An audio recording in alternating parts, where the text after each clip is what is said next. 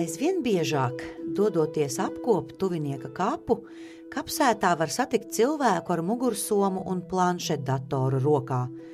Viņš mērķtiecīgi apskata un salīdzina savus datus ar tiem, kas redzami uz kapu pieminekļa vai krusta. Tas ir apbedījumu digitalizētājs. Līdz šim lielākajā daļā Latvijas novadu digitalizētas 478 kapsētas. Apmeklējot portālu Semetī.lv, kartē ir iespējams redzēt precīzas kapsētu atrašanās vietas, bet ievadot meklētājā personas vārdu un uzvārdu, var atrast precīzu apbedījumu vietu un apskatīt kapu fotografijā. Tā ģimenes papildina ciltskokus un uzzina tuvāku un tālāku radinieku likteni, atrod pazudušus tuviniekus un draugus. Šis ir unikāls projekts, un tā veidotājiem priekšā vēl ir darbs vismaz desmit gadu garumā.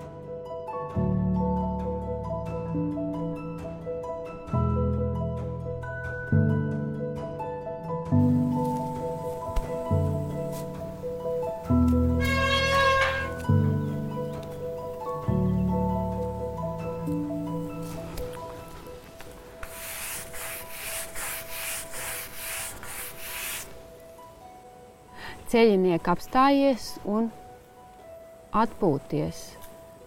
Tas es biju, kas tu esi, kas esi, kas es esmu, tas tu būsi. Mhm. Santa Reine kapus pazīst ļoti labi no agras bērnības. Viņai bija četri gadi, bet brāļukam nepilni divi, kad straupēja pārupes kapos apglabāja viņas māmu. Kapi man nav sveši.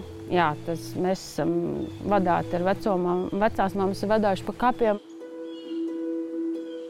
Vizuāli māmu es neatceros.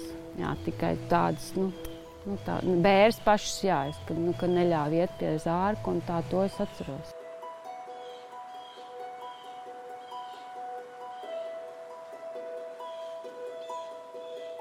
Kādreiz man bija tā, ka nu, es atnāku uz kapiem un, un kad ir kāds, kas sēž kopā un, un, un nu, raud, jā, un tad es raudu līdzi, un godvārds tā ir bijis.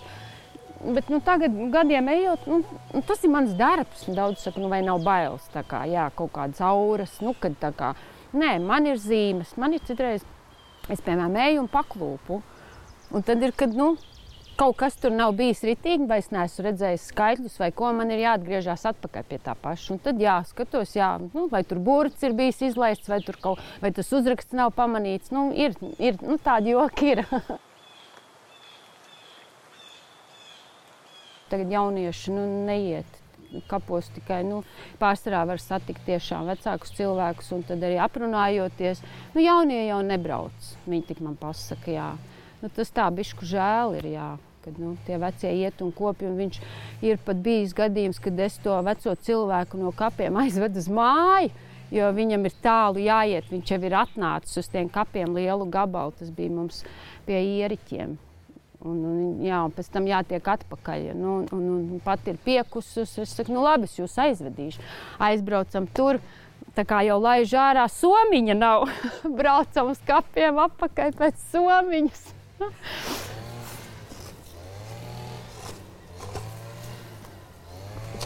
Tu pilnīgi zini, ka tu jābūt tam uzlikstam, ja tu jau jūti. Jā, puiši jau ir atraduši. Un tad es parokos un redzu, to viņa bišku nav pamanījis. pamanījis.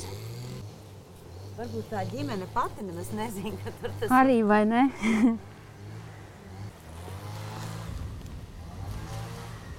Jo šitie visi izcilnīši tie ir kapi. Uh mhm. -huh. Šitie jau aizauguši ar, ar krūmiem. Tā ir mana karte sarkanais. Un tad, kad es esmu izgājusi, tad man viņš iekrāsojās zaļš. Tātad to es esmu nofotografējusi, nu, atzīmējusi, atradusi. Nu. Te vēl, jā, šitais te vēl ir. Nu tā, varbūt, ka piemēram šitais nebūs kapiņš, nu tad arī paši kapu pārziņu viņi izņems ārā. Bet nu, mēs ejam, mēs fiksējam, nu, ka, ka tam ir jābūt. Par rindām. Jā, karta priekšā, lai nesajuktu. Ja kāds kaut ko ir aizmirsis, tad arī nu, tad es atkal piefiksēju, jā, tas ir aizmirsts. Nu, nevar nu, haotiski skriet. Strādāju Rīgā pa pārdevēju.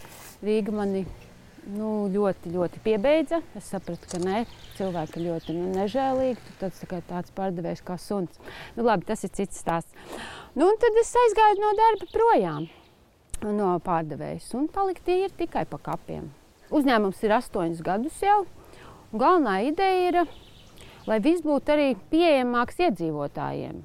Lai nav, ja grib atrast kādu piederīgo, kādu radinieku, skolotājus arī pēc profesijām. Ja, un, un, un sen meklēts cilvēks, lai tev nav jā, jāzvanās uz, uz arhīviem vai uz kaut kādām pārvaldēm, lai tu vienkārši ieej un nu, sameklē. Nu, tagad mūsdienās ir 21. gadsimts un ir jābūt visam datorā.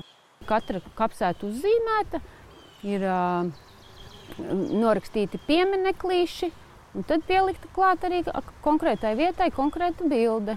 Kā tur tā vietiņa izskatās. Un tad, paņemot mūsu lapā, ieejot, var konkrēti pie tās vietas aiziet un atrast, kur tas, kur tas cilvēks guļ. Nāk mērnieki. Mērnieki uzmēra kapsētu. Mērnieki ir salikuši jau punktiņus. Nu, tad tu pats veido, vai tā ir atsevišķa vietiņa, vai tā ir ģimenes vietiņa. Nu, pēc tās kartes vadās. Un tad viņi brauc mājās un noraksta datus. Un tad brauc mājās un visu savada. Un tad atkal veido dārgs, veido mums nu, tā, man tās kartes, es ielādēju planšetē un es braucu ar tām kartēm. Un eju to un noskatos, ko ir norakstījuši. Vai ir pareizi, vai, vai tur guļ tas un tas. Vai ir rīta vai ruta? katru vārdu tu Jā, katru vārdu un katru ciparu. Nu, es esmu kvalitātes kontrole. Man tas ir, jā, tas ir jādara. Mani darba rīki ir planšete un birstīte. Jā, nu, patīrīt vēl kaut ko, nu, kad ir Tagad jau tīri pieminekļi, bet nu. Kapos jā, ir uh, divējādas. Pirm, ir, ir tādi, kas ir, kurš nemaz nepajautā, ko tu dari, skrien klāt, kāpēc jūs te bildējat, ko jūs vispār iedomājaties. Nu, Salaspīlī man bija tā, ka gandrīz likās, ka tūlīt gāzīs pa galvu. Bet nu, es to vienmēr ar vēsu prātu es saku, nu, ka tas ir pašvaldības pasūtījums, izstāstu, ko es daru, kāpēc. Un tad ir uzreiz jāklanās līdz zemē, atvainojās. Bet nu, tāda ir mūsu tauta. Nu. No sākuma pajautāt, pieklājīgi, ko jūs darat. Ja? Tā nē, tā reti kurš tā dara. Nu, tiešām. Vairāk ir tāds nosodošs skatiens. Nu, es cenšos arī īstenībā pirmā uzrunāt, pirmkārt pasveicinot, un tad arī cilvēks uzreiz atverās. Bet, ja man tas neizdomā, neizdodas atrast to kontaktu, tad, nu, tad ir, kad es ne, neielaižos.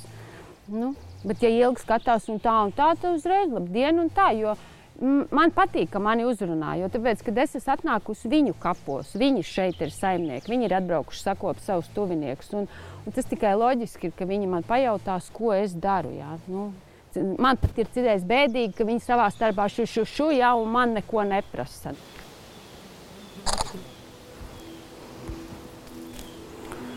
Tā, kas te bija ar to Andreju? Andrejs Plīts. Gads pat nav. 1877. 11. oktobris un miris 31. augustā 1878. Bērniņiem arī parasti nu, mazāki krustiņi ir. Krustiem arī īstenībā tur ir vesela, vesela vēsture. Ļoti aizdomājos, it sevišķi, ja ir vesela dzimta, tad par to pieminekli, par to, nu, kā ir bijis. Varbūt tepatās viņiem ir mājas, savā laikā ir bijusi noteikti saimniecība. Jā, nu, nu tā. Ja ir mazi bērniņi, tad arī nu, kad, nu, tas ir neizdzīvots. Nu.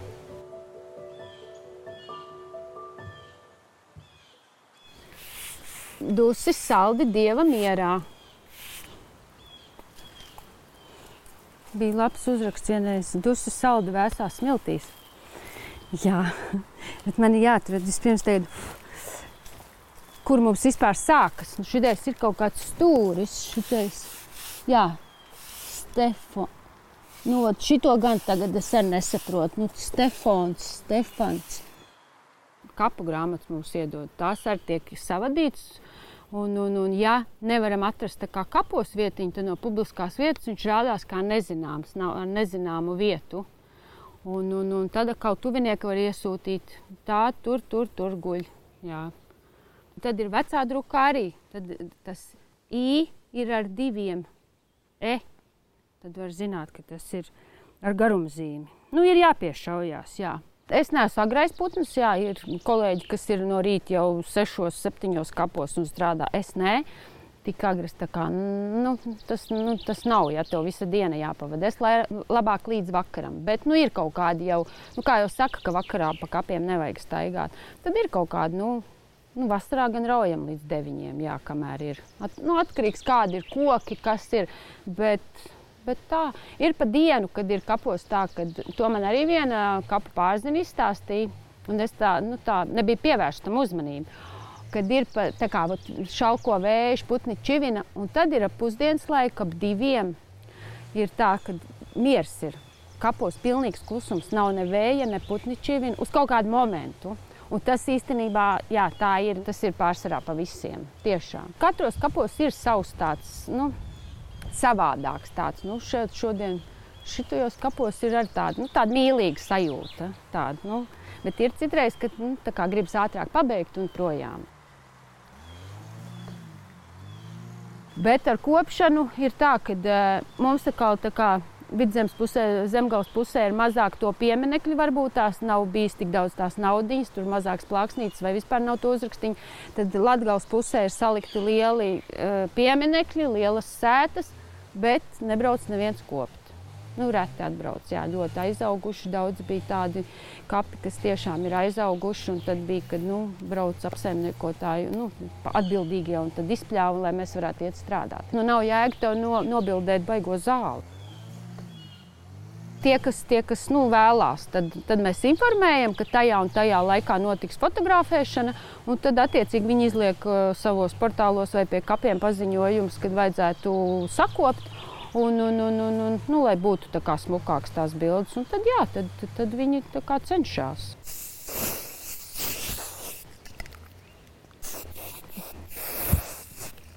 Bija mums viena kafija, kur bija jā, vis, visi tiešām vienās skudrās. Te nepateikšu, kuri un kurā pusē tas bija, bet jā, mums pat eh, gājējs eh, uzrakstīja jau, kas, kas norakstīja datus, kad, nu, piedodiet, bet nu, es tiešām es centos, cik varēju. Nu, tad, protams, ir nu, nu, divi ir jau atkal jau ir komanda, jā, un tad es atkal nācu to, ko viņš nebija paspējis, to es atkal norakstīju. Nu, Kopš 2013. gada digitalizēti aptuveni 30% no visām 1750 oficiālajām Latvijas pašvaldību kapsētām. Tomēr ir ļoti daudzas baznīcu kapsētas, aizmirstas kapsētas, nelielas kapsētas, par kurām īsti neviens neatbild.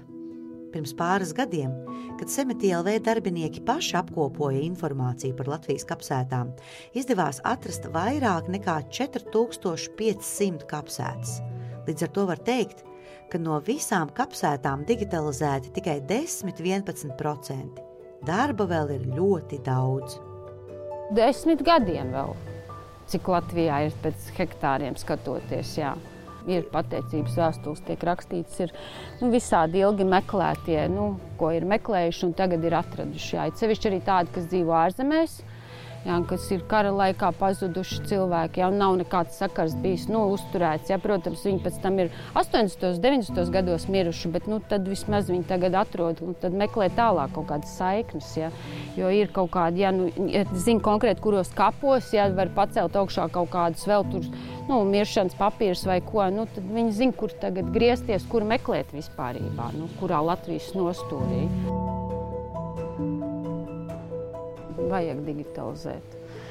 Tas arī varbūt tās nu, tā kā, nu, pamudinās arī jaun, jaunākus cilvēkus. Nu, labi, varbūt ne šodien viņi skries un kops, ja, bet nu, nu, tā ir. Nu, latviešiem ir tā kapu kultūra un viss tā kapu ņemšanās. Nu, nākotnē tas noteikti arī būs. Nu, vēsture, tā ir tomēr mūsu vēsture. Nu.